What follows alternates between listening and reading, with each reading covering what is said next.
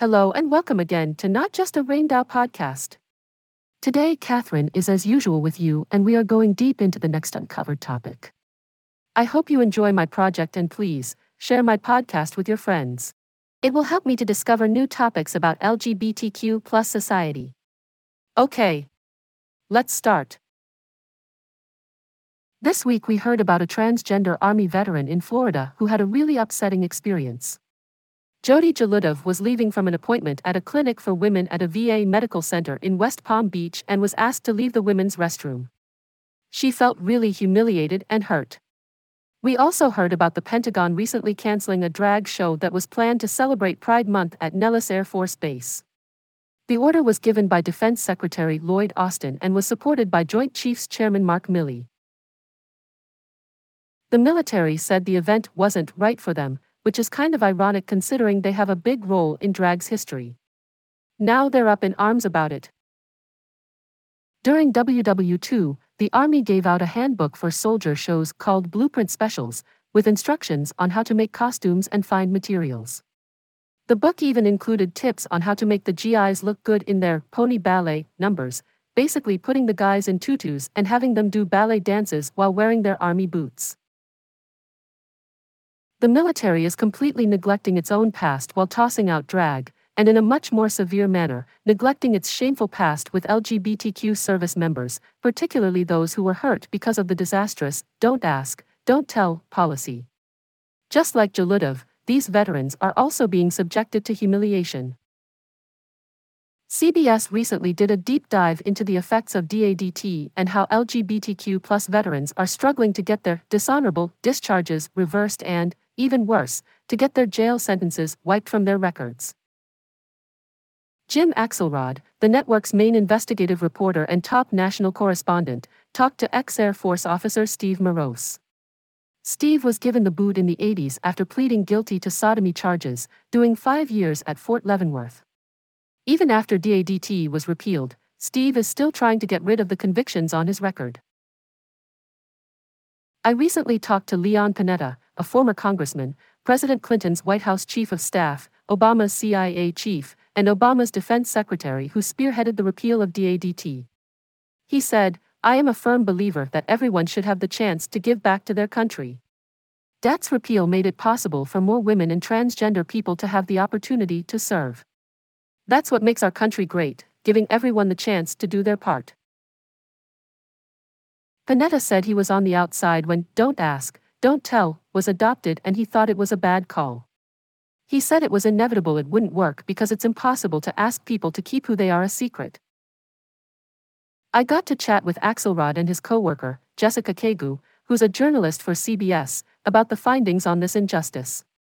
Kegu said that on the 10th anniversary of the repeal, the VA released a statement admitting the discharge upgrade process for gay, bi, and lesbian veterans was tough and traumatic.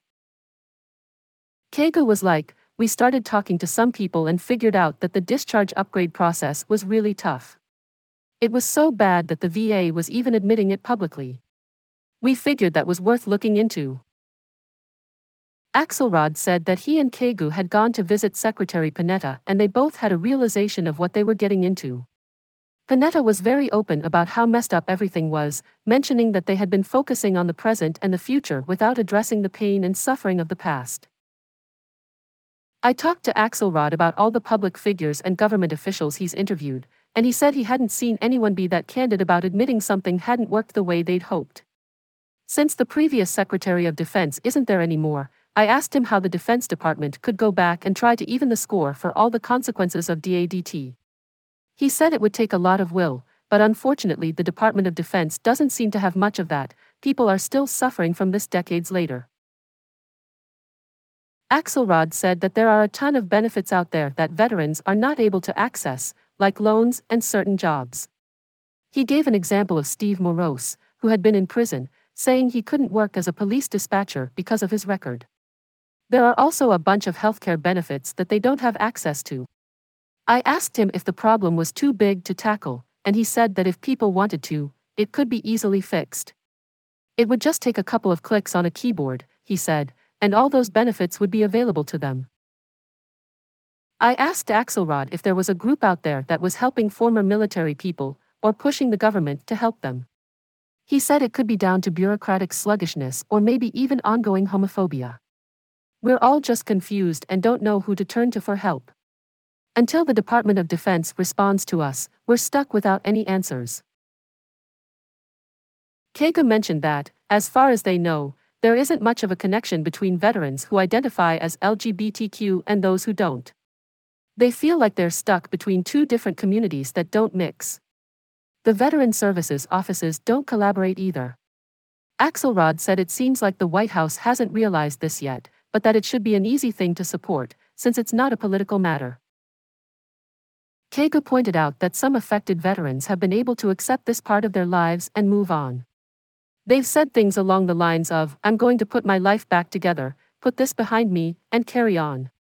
However, many people are still having a hard time with the process of getting their discharge changed and trying to get a conviction overturned, and can only think to themselves, what are the chances? Axelrod, who was embedded with troops during the Iraq War, thinks it should be easy to fix this issue. He remembers how the troops there were able to fight in sandstorms so thick that he couldn't even see his hand. He finds it unbelievable that they can't manage to go through records and figure out who got the wrong decision. He'd love someone to explain to the Pentagon or the Biden administration why this is still a problem 12 years after the repeal.